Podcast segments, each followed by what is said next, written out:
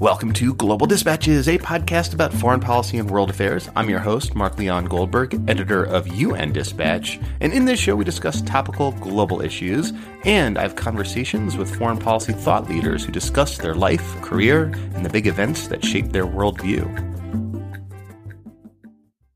My guest today, Brian Katulis, is a senior fellow at the Center for American Progress, where his work focuses on U.S. national security and foreign policy, particularly in the Middle East. He's had a long career working and living in several Middle Eastern countries at key junctions in their history, including Jordan, Israel, Palestine, and Egypt, and we discuss many of these experiences in this conversation. We kick off discussing a new report he helped write about some key challenges facing the next administration as it navigates an ever evolving political and security landscape in the Middle East.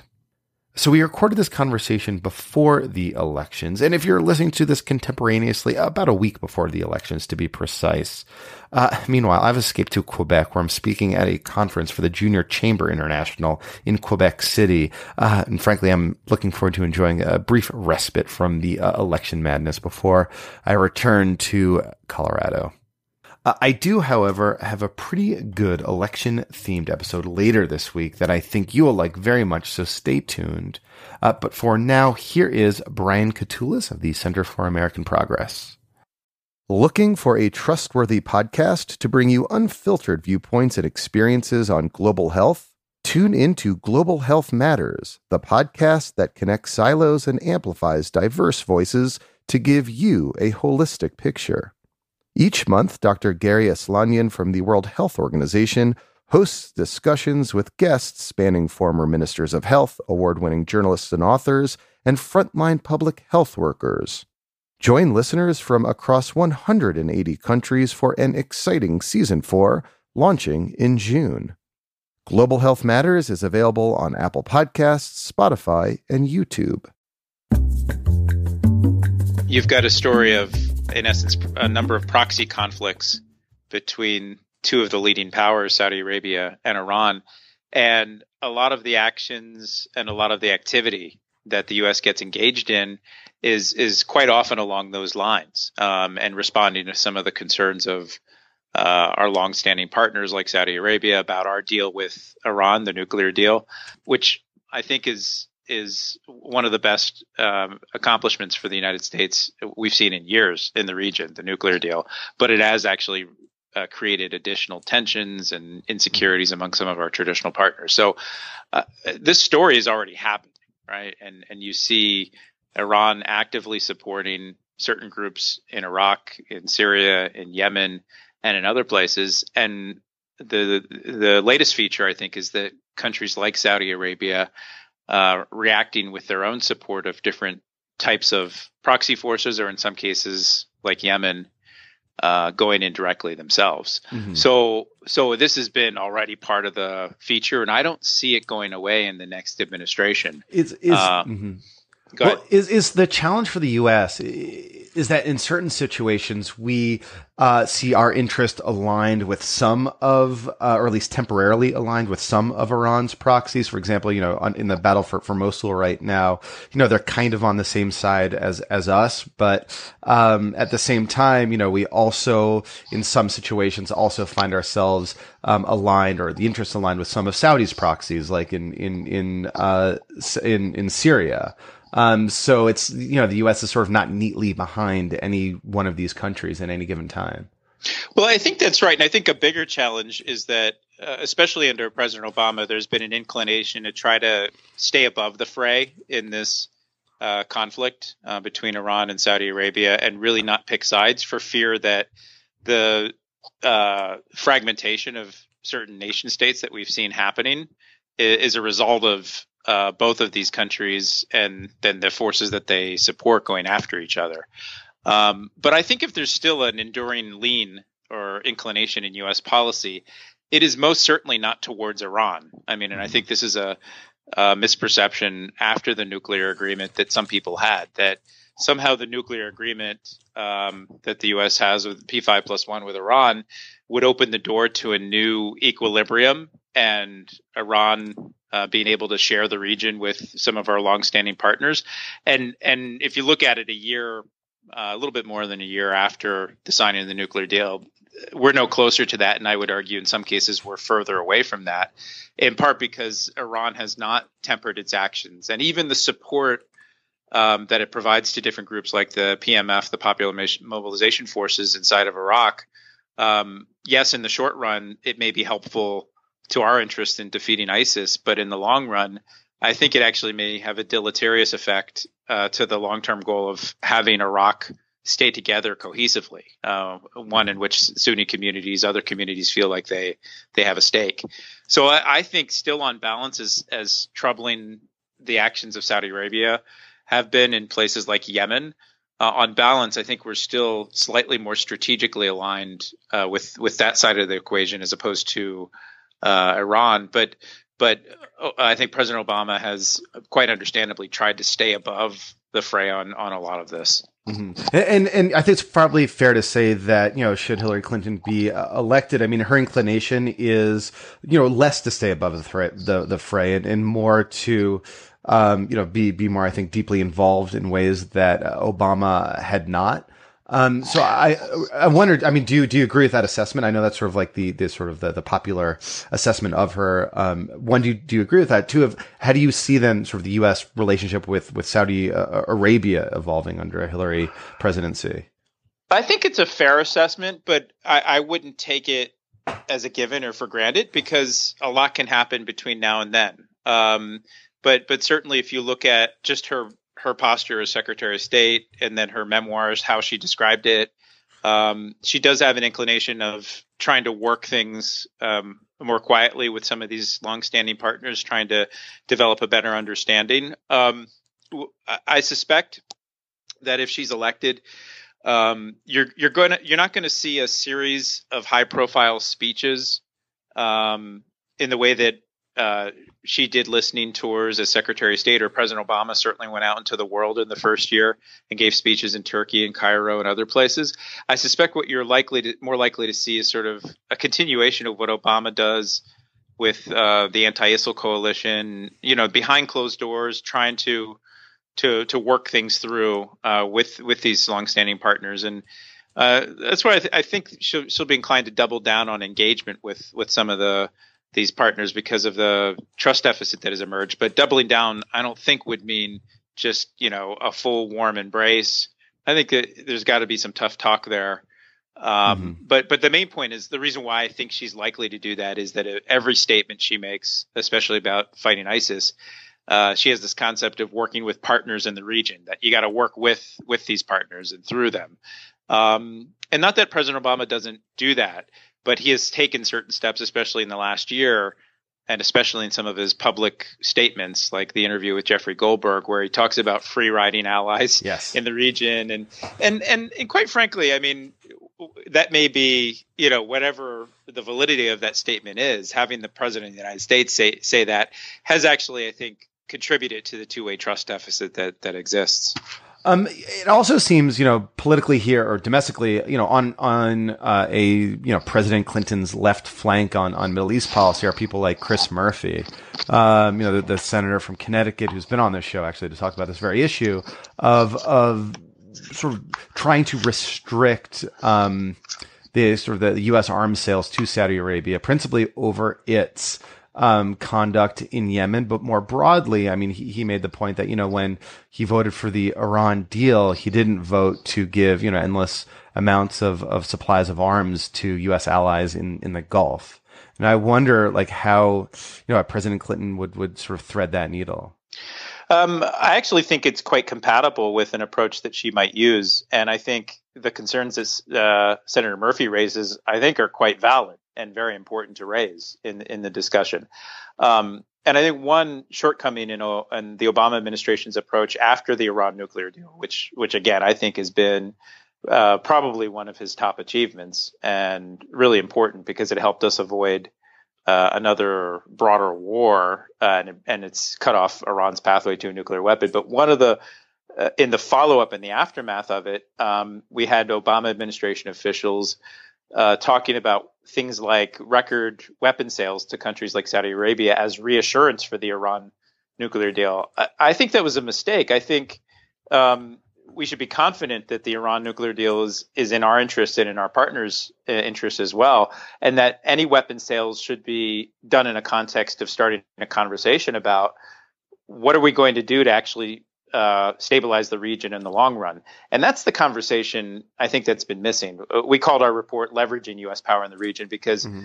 in essence, I think we the U.S. has a lot of unique leverage and assets that other countries don't have uh, with countries in the region. Um, and we don't use it. We we often don't use it. And simply framing, you know, weapon sales to Saudi Arabia, I think, as the Obama administration has as reassurance for the Iran nuclear deal, misses an opportunity to exercise some leverage on how they're executing the campaign in Yemen and whether what they're doing operationally and tactically is that actually stitched together into a cohesive framework that leads to long-term stability, which is the shared goal um, I don't think it's happening. And that's where I think voices like Senator Murphy's and the issues that he's raising are very important. And and threading the needle, I think, is quite easy. Is that you integrate those concerns, which many people have about what our partners are doing, but you you don't just uh, wait 18 months in the way that I think the Obama administration did to finally do a review about what Saudi Arabia is doing in Yemen. They just announced this in the aftermath of a, a major attack mm-hmm. uh, that killed many uh, at a funeral in Yemen. Um, I, I, think some of us in the think tank community were wondering where where was this review yeah. before because this was not the first instance in which you know you had a lot of uh, civilian deaths as a result of the use of these weapons. Um, so you know, you mentioned earlier that the, the Iran nuclear deal was never really meant as as a pathway for you know a broader rapprochement with with Iran. It was you know pretty narrowly constructed to um, to to stop their nuclear uh, program. But I'm I'm wondering if there's anything that the U.S. can or should do to encourage sort of warmer relationships and, and broader cooperation with uh, Iran, which, you know, like it or not, is, is obviously a very key player in the region. Like, yeah, what, I mean, what onus is on the U.S. here? I, I think, um, first, I think, you know, we've actually done a lot with some of the other countries in the region, like the summits that President Obama has gathered at Camp David with the GCC countries, and tried to map out you know a, a, set of things that we can do to help reassure them about their security beyond weapon sales you know increased co- cooperation and other things. But with your uh, your question of iran i'm not certain that we've done a similar um, sort of set of discussions about the concerns that many people have about their destabilizing uh, behavior uh, throughout the region. And um, their support for different types of groups. So and again, I, I, think it's probably more productive to do this not in congressional resolutions and publicly, but then privately.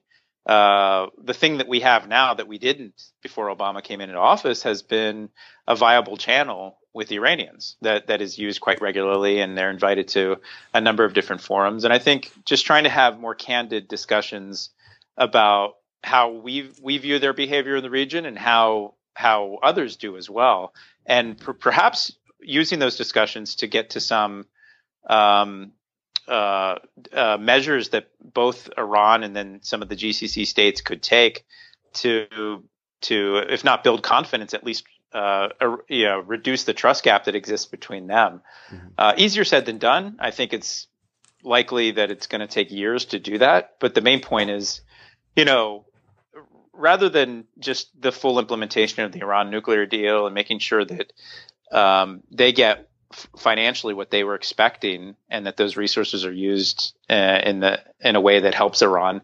Also, trying to think longer term about what can be done to help reduce uh, security tensions across the region. That that that in essence, the U.S. since 19 the 1980s has been a security guarantor um, for for parts of the region and our allies in the Gulf. But if we could help create a new framework where there's a more self-sustaining security framework. Long way off, I think, given the tensions between mm-hmm. Iran and Saudi Arabia these days. But it it's not impossible, you know, if you think about things in a in a ten year time frame. Well, it'll be interesting to see how, how this evolves in the coming, you know, in the next administration. Which you know, I'm, I'm assuming it'll be it'll be Hillary. So I think we're it'll just kind of be interesting to see the the kind of how this evolves going forward. We'll see. We've got we'll 10 see. more days to go and breaking news every day. yeah. anyway, I, I, I'm speaking to you to get a break from that. Yeah. um, so, so uh, you're someone who's been on my radar for for a while. Um, been following you on social media. I've been following your work at, at CAP, and I would love to learn a little bit more uh, about you and and where you come from and how you got into this line of work. So, where are you from? I'm uh, from. I grew up in Hershey, Pennsylvania, in central Pennsylvania, and I got interested in um, international affairs uh, in the late '80s, early '90s, in a period of transformation in, in the global landscape and really got interested in the Middle East in the first Persian Gulf War when I was at mm-hmm. Villanova University. So you're in college and, during the first, uh, first yeah, Gulf War? Yeah, yeah. And I went, my first plane ride in my life, um, I never flew in my life until I was 20, and it was to go to uh, Cairo to study in my junior year abroad at the American University in Cairo. And what year so was, was that? Uh, it was 1993. So it was an, just a mind blowing experience where one thing leads to another. You know, I grew up in in pretty much a small town and didn't see much of the world. Read about it a lot and just went out there, and it it sort of uh, expanded my horizons tremendously. So one thing led to another. I had a Fulbright yeah. scholarship so, in so Jordan. I, I, let, yeah. let, us go back. Let's let's let's learn about that that first Egypt trip. So your very first plane ride, you land in in Cairo. You had obviously never even been out of the country. Uh, maybe you went to Canada or something, but no, no, no, not even to Canada. So your your first no. experience is, is Cairo in 1993. Like what like what are some of like your first memories and your first sort of when you realized that that you're in a totally different atmosphere, a totally different place? Oh, just the craziness. I don't know if you've been to Cairo, but coming out of the airport and just getting into the traffic, getting into a cab, and how there really isn't, uh, there weren't really any lanes. It's it's kind of like today's Middle East. Nobody stays in their own lane, and everybody's going in their own different direction, but it still kind of hangs together. And um, it just Egypt back then compared to Egypt today felt like a warmer, more welcoming place. Like I go, I went to Egypt a couple of times this year for our research, and it, you know, um, Egyptians were just friendly, welcoming, and despite you know the long-standing concerns many in the Arab world had about you have about U.S. policy, um, there was an openness and a welcoming there that I just felt like I connected with, and the culture was was really something that I think helped expand my horizons and help understand uh, the world from a different perspective. So why why the Middle East? Why sort of study Arabic? Of you know of all the places, if you're someone interested in the world, you know what was it about Middle Eastern studies that um, attracted you to it? Well, some of it is just happenstance. I was at uh, Villanova, which has a great Arab and Islamic studies program, and when Saddam Hussein invaded Kuwait in 1990, um, in my freshman year, I remember uh, after doing my homework, watching Ted Koppel on Nightline talk about the buildup of U.S. forces and the other coalition that you know the other countries that joined the coalition mm-hmm. in the region. And Villanova happened to have a series of speakers come from the Middle East at that time. You know, after our speakers in different conferences, and I went to it and I thought, wow, this is a fascinating part of the world and this was you know long before bin laden and terror you know terrorism was on the radar screen but not in the way that it dominates us policy now and and our national dialogue. And i i thought well this is interesting. You know i i considered china i'd considered uh, other parts of the world uh, when the berlin wall fell.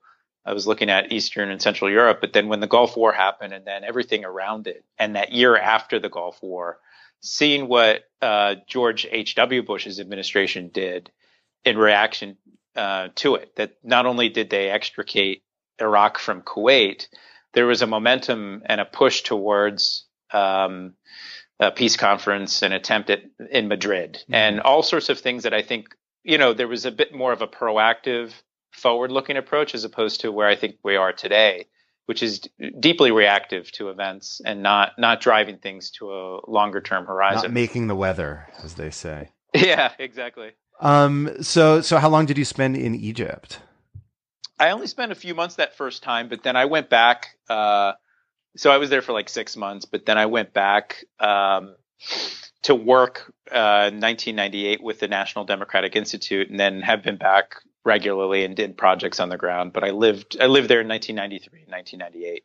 And and so you um, went back to, to Villanova or went back to do graduate work or what did you do after? I went to I went back to Villanova. My first job after Villanova is I worked for the governor of Pennsylvania, Bob Casey at the time. And I mean, at that point, and I still think my career, uh, I, I, think I sort of gravitate to three different areas. One is general U.S. foreign policy.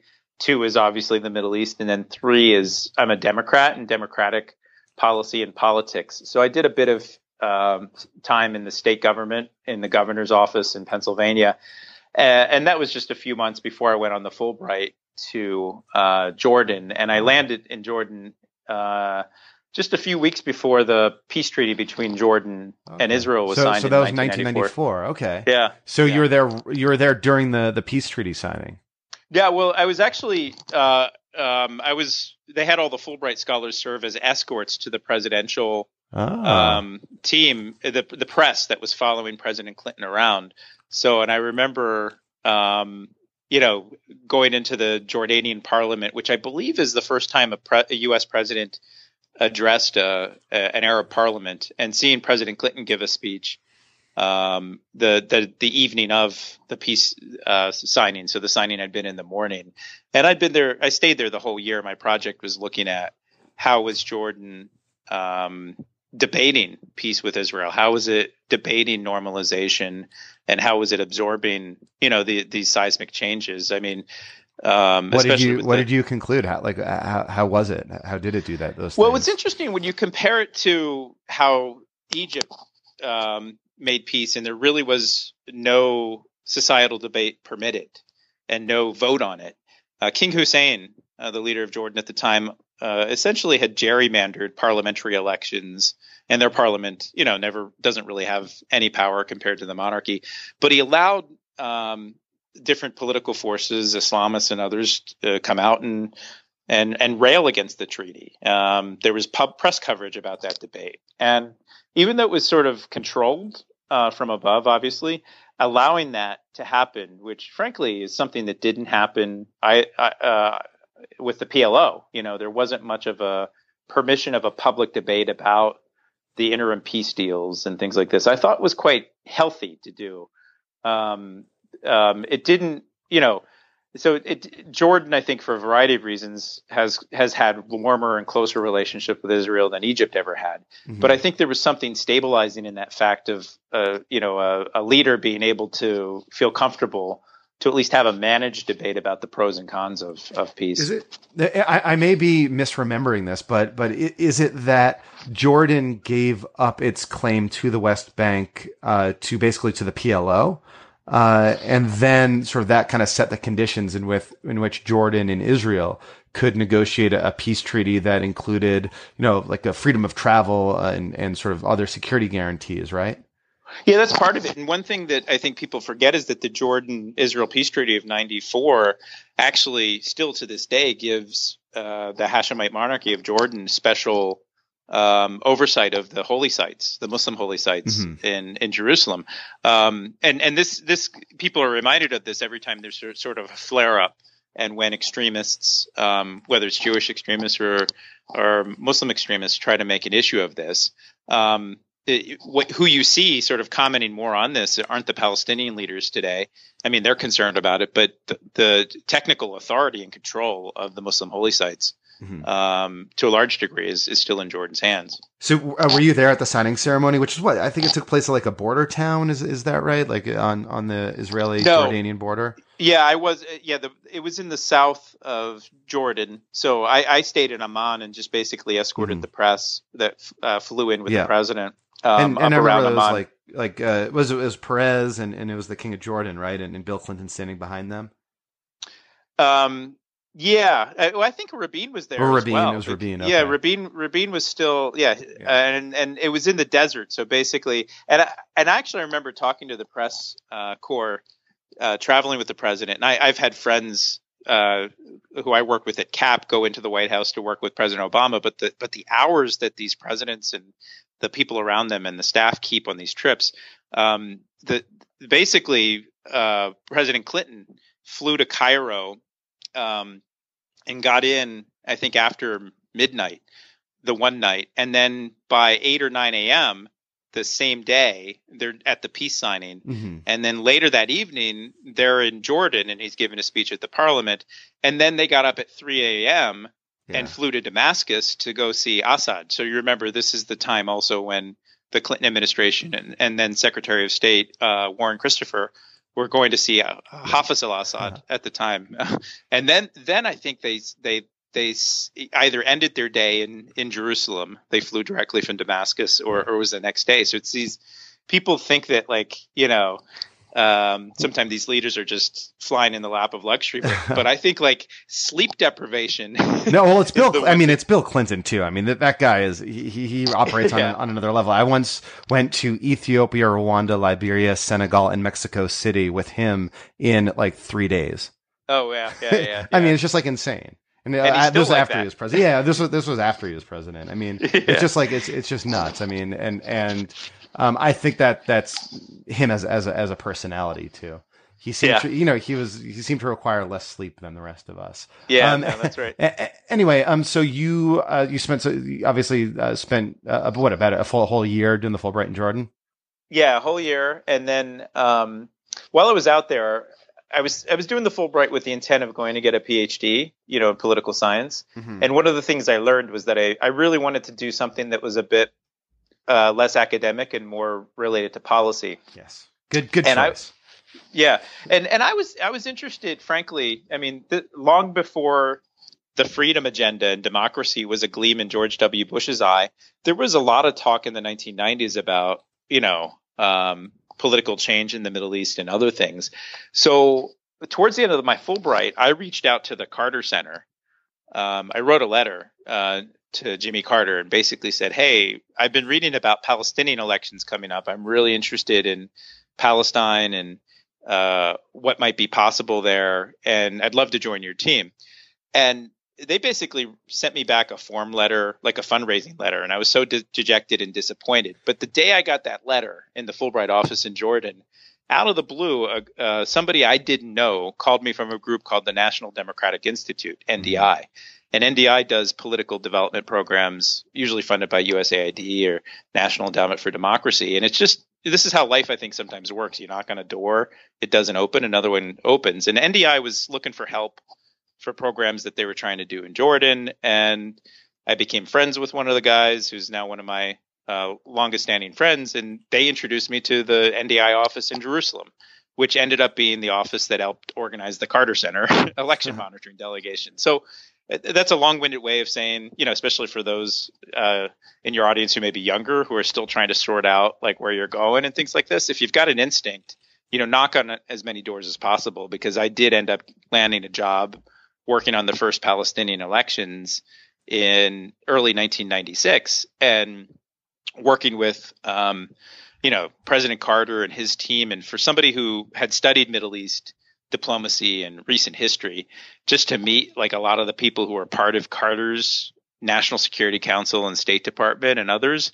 It was like meeting some of my heroes, you know. Like who? Who? Who? Who'd you mean? You know, you, you, know, people like um, uh, uh, Bill Quandt um, was on the delegation. Uh, people like that who um, I, I, just read about and everything that they had done when they were part of the the different shuttles um, to try to put together peace between the Israelis and Egyptians. And here I am in 1996, uh, meeting these people who were, you know, still either at think tanks or academic or uh, intellectually involved. And it was just, it was just a really interesting time and a hopeful time. Yeah, it was still uh, like it was be. still the hopeful time, and, and, and particularly in, in, in, that part of the world, in, in Israel, and Palestine, 1996 was like almost the high point of, of hope.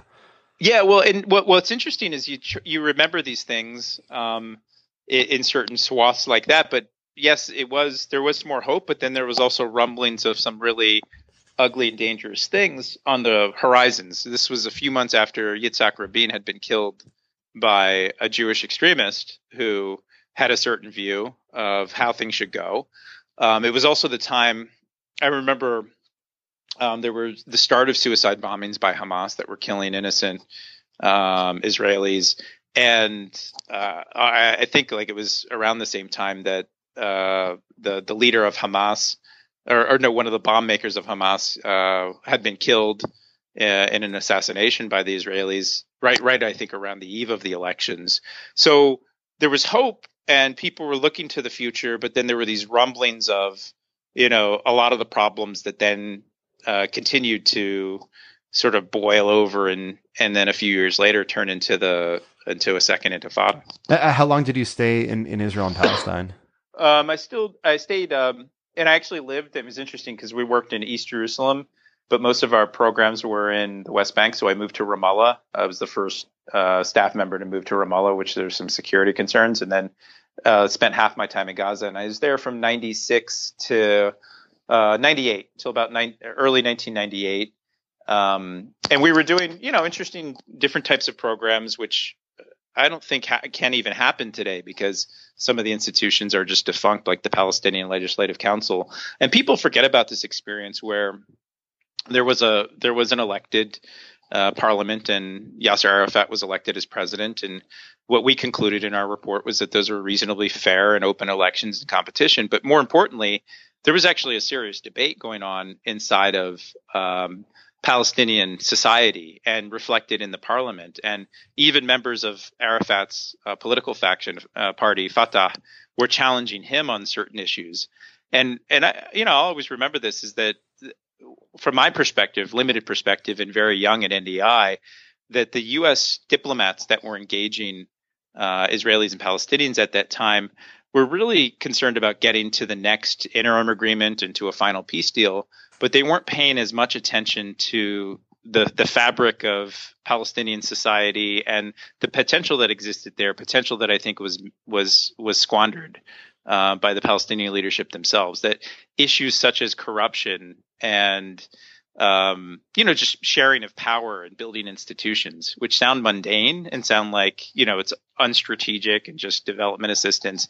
I actually think we're we're sort of really uh, placed on such a lower priority compared to trying to drive for towards a peace deal. And I thought it was unfortunate. You know, it was it was one of these instances where um, that long term work, where there was a real opportunity, um, was was was a lower priority. Yeah, one of many missed opportunities, I would say, probably yeah. in the region. Um, and, and, an endless list. Someone should just create yeah. like a giant listicle sometimes of every yeah. single missed opportunity in Arab-Israeli peace process. Yes. Take up take up a, a volume, uh, an encyclopedic volume. Um, so, uh, did you end up ever working for the the Clinton administration? Yeah, I was in a junior staff position in two places. I worked in 1999 um, in the uh, National Security Council um, in the Near East and South Asian Directorate. And it was interesting when you go over there today and the the whole institution there is is quite much larger. Uh, I think there was like six or seven people entirely in the directorate dealing with the part of the world from India to Morocco, um, and it was headed by at the time Bruce Riedel, who's now a senior fellow at, at Brookings, and I worked with people like uh, Rob Malley, who's mm-hmm. who's back in there at the White House as the senior director, and Ken Pollack and a few others. So I got some experience there. It was very much you know like a low level um, position, and then what were some of the key issues quit, you were doing at, at, at, that time that you were dealing uh, with? It, it was a mix mix of issues. Like, look, um, one was India Pakistan because India and Pakistan um, there was a huge flare up on the line of control, so and that director was handling it. So I was assisting the director on that. I remember there was a debate about what was happening with um, uh, the Sinai presence, the multinational force in Sinai. So I would be pulled in to different meetings, but uh, like note taker, you know, um, and things like this. So it wasn't uh, a decisive position. And and the thing that I took away from it was that wow, these people who sit in these positions, especially at the interagency and National Security Council, their job in essence is is kind of like being an appeals court uh, between different agencies of the U.S. Mm-hmm. government, State Department versus DoD. But they're they're an appeals court that some that doesn't really have as much power to, to, to enforce its rulings sometimes. Um, so, so you should ex- probably explain that to people who aren't so familiar with the interagency process. Basically, um, you, you you have these kind of debates that get kicked up in each um, in each agency, whether it's the State Department or Defense Department, and at some point, you know, someone the president needs to make a, a decision. So you get you know top representatives from the State Department, Pentagon, um, you know, whoever uh, is has an equity uh, to yes. to sort of debate the issue, and then the hopefully that the president makes the uh, makes the final decision. But the the process in which they debate the issue is called the interagency process, and the National Security Council, at least in the the Clinton administration is was sort of the referee there. Yeah, um, that's right. And you know they have various levels of this, and I was operating at the the the junior level, and oftentimes what you're doing then is just making sure the paperwork's in order uh, for various meetings. But you know, um, so many of the different national security agencies, whether it's the Pentagon, State Department, CIA, um, and and in other instances, sometimes Treasury comes in. They all have different perspectives on specific issues, mm-hmm. and it's the job of the national security advisor to uh, in essence mediate these positions and present sort of a unified position to to the president for, so that he can make decisions. So, mm-hmm. um, so I had a bit of experience there, and then I got a job um, in the policy planning staff at the State Department under Secretary Albright at the time, um, and that's where I mean this is one bit of uh, advice for folks as well as that although I spent a good bit of my career on the Middle East when I was at policy planning, my focus uh, there at policy planning at the State Department was was working on a uh, something related to the Kosovo War, um, and in essence, I mean, I was working with a small team that was looking at the after action lessons learned on the diplomacy surrounding Kosovo. A similar study had been done about um, uh, the Dayton process that ended the war in Bosnia, and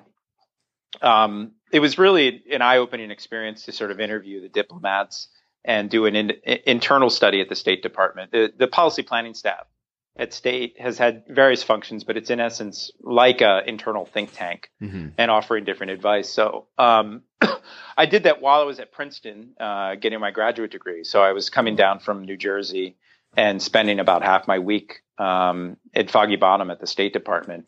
And I, you know, it, it, was a really great experience for me because part of my goal was to try to uh, broaden my horizons a bit and try to understand other parts of the world. Um, and I learned a lot. And I looked especially at the issue of how the U.S. engaged the Kosovo Liberation Army, uh, the KLA, and how mm-hmm. you do diplomacy with non-state actors like that. Um, so how did you, uh, after the, the Clinton administration, uh, ended and, and sort of the Bush administration came, came in and, you know, in 2002, 2003, they're gearing up for the war in, in Iraq. How did you in, engage in, in that debate?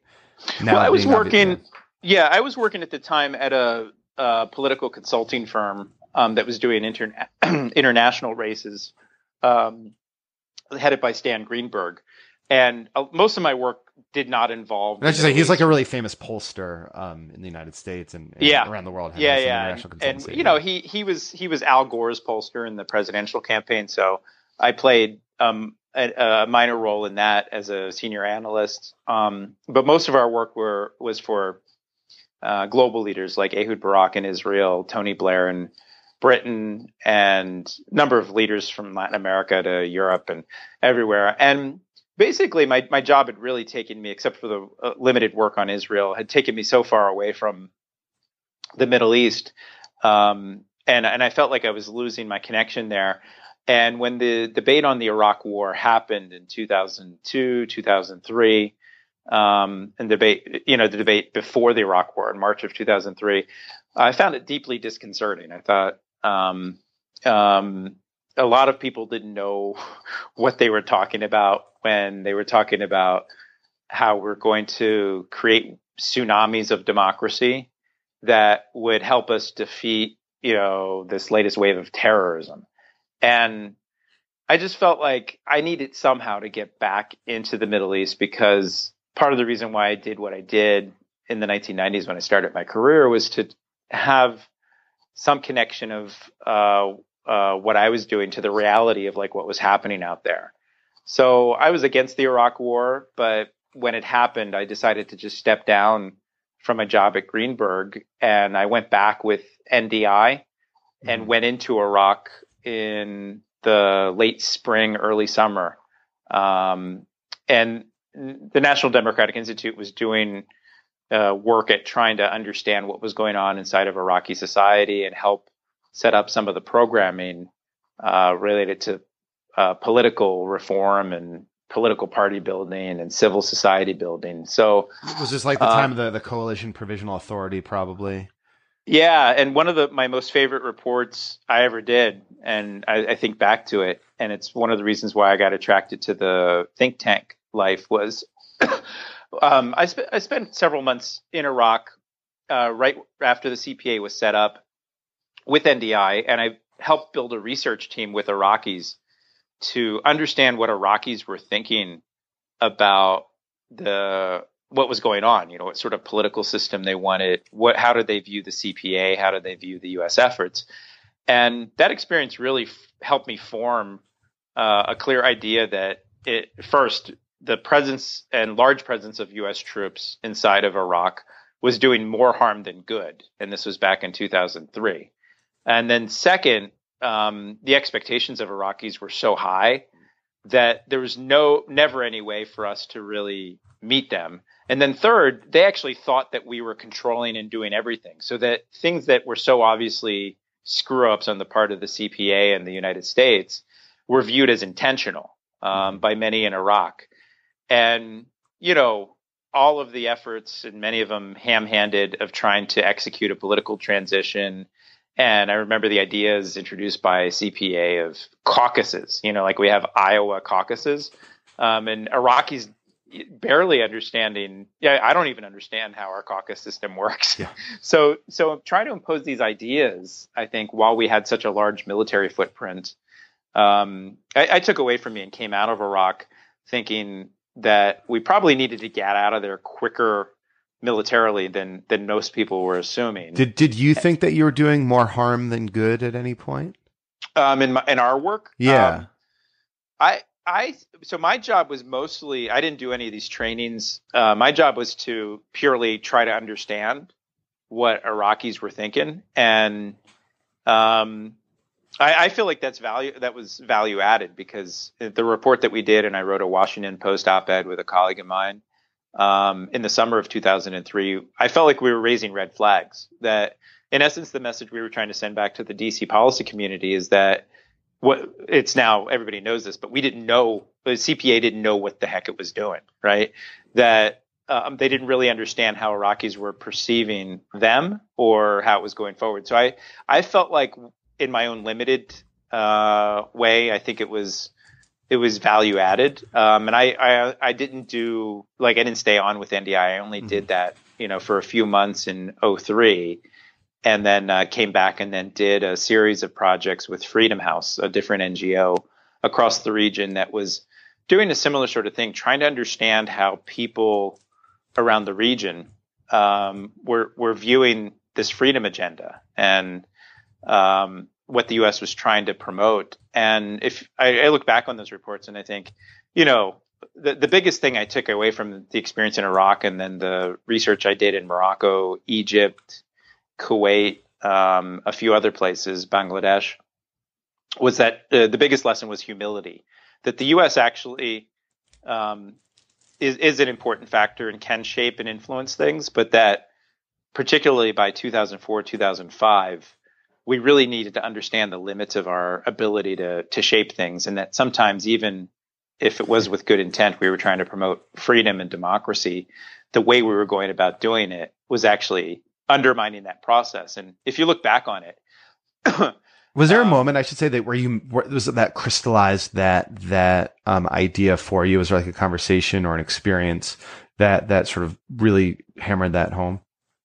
Well, I think it's some of the conversations I had in Iraq, where it's the most extreme case, but back in 2003, where uh, even just asking people how they felt about different words like freedom, um, which were being used in the propaganda of the Bush administration to describe what we were doing, um, uh, many Iraqis interpreted that as uh, licentiousness or a degradation of their values and other things. And I think um, um, that helped crystallize it. I think the experiences, uh, and and again, I, I, should be clear. I don't I don't mean that the U.S. shouldn't try to do these things. And certainly in this most recent report, I, I think we find a nuanced way to say that yes, the U.S. should have, especially through non-governmental actors, uh, its voice in this in this place. But um, I think it's especially when the U.S. agenda in this previous decade under the Bush administration, when it was perceived to uh, the promotion of freedom was was not only perceived, it was touted in U.S.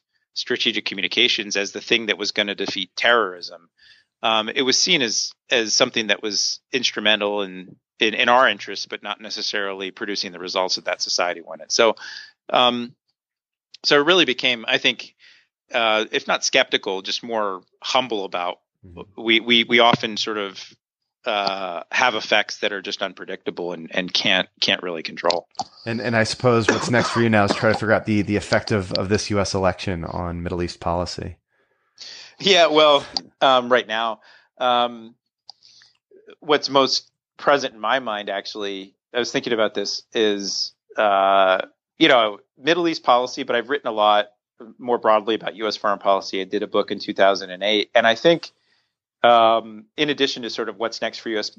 Uh, policy in the Middle East, I'm deeply concerned about the types of debates we can have here at home about U.S. engagement in the world. Um, that in the last, I've been with this Center for American Progress for more than a decade, and the the how we debate America debates foreign policy has dramatically shifted, and there's been a fracturing and fragmentation, obviously on the Republican side. Uh, that's crystal clear, but there's also divisions on the Democratic side. And I think there's I've written about this crisis of purpose in U.S. foreign policy writ large, let alone the Middle East. That, quite understandably, there new there's new generations. There's a millennial generation that is just deeply skeptical, and I I don't think any of the leaders that we've seen in recent years, George W. Bush, President Obama, um, and I think even the current candidates uh, for president um, have have articulated an agenda for for U.S. foreign policy or global engagement that that can bring bring the p- country together. You know, and maybe that was never the case throughout the history, but I think there was a more clearly discernible framework for why the U.S. was involved in the world that uh, you know through much of the 50s, 60s, 70s, 80s, um, and then it just got less clear uh, throughout time. And I think we have a population that is more deeply skeptical about why does any of this matter. Mm-hmm. And and President Obama, I think, reflects that skepticism, but nobody's articulated a vision for okay, where do we go forward? I was at this Joe Biden speech the other day, and he, you know, he made a very similar point, saying that you know, the, sustaining a liberal international order requires an informed electorate here in the United States. That's right, and you look at the things that I actually think, again, moving beyond the Middle East, but including it, I think President Obama has done, I think, some important things and has had achievements in foreign policy, like the Iran nuclear agreement, the climate agreement in Paris. Um, but if you look at the way that he's articulated that, and even Joe Biden himself, Joe Biden had an article in Foreign Affairs at the end of the summer that nobody read, but it really didn't portray, I think, a compelling argument, as compelling an argument that they could have made uh, about their own record. Um, so, so in a sense, I mean, to have the sitting vice president make that critique, he's he's in a sense, I think, criticizing himself. In a sense, if you look at uh, President Obama's interview with Jeffrey Goldberg in the spring in the Atlantic that everybody read uh, about the Obama doctrine, um, my take on that was that his doctrine was largely defined by things they wouldn't do and the restraint. And his he, he was defining his agenda in large part in how he dealt with the inheritance he got from the Bush administration. But th- that that avoided what I think is the the central challenge, which is telling different constituencies in America this is why either the Middle East matters or Syria matters or all of these other things matter. And that's where I think we wonks in the think, think tank community, we sometimes miss that uh, element um, um, of making sure that we're just not talking to each other, but also trying to communicate to wider audiences and, and get their reactions to things. Uh, well, Brian, thank you so much for your time. This was this was great. Great, good talking to you, Mark. All right, thank you all for listening. That was interesting and fun. You know, we we dwelled on the 90s, but hey, I, I suppose in, in many ways I'm, although born in the 80s, very much a product of the 90s. So, you know, not a, a bad era upon which to dwell. All right, we'll see you next time and stay tuned uh, for some election coverage. Whew. We'll see. All right, thanks, guys. Bye.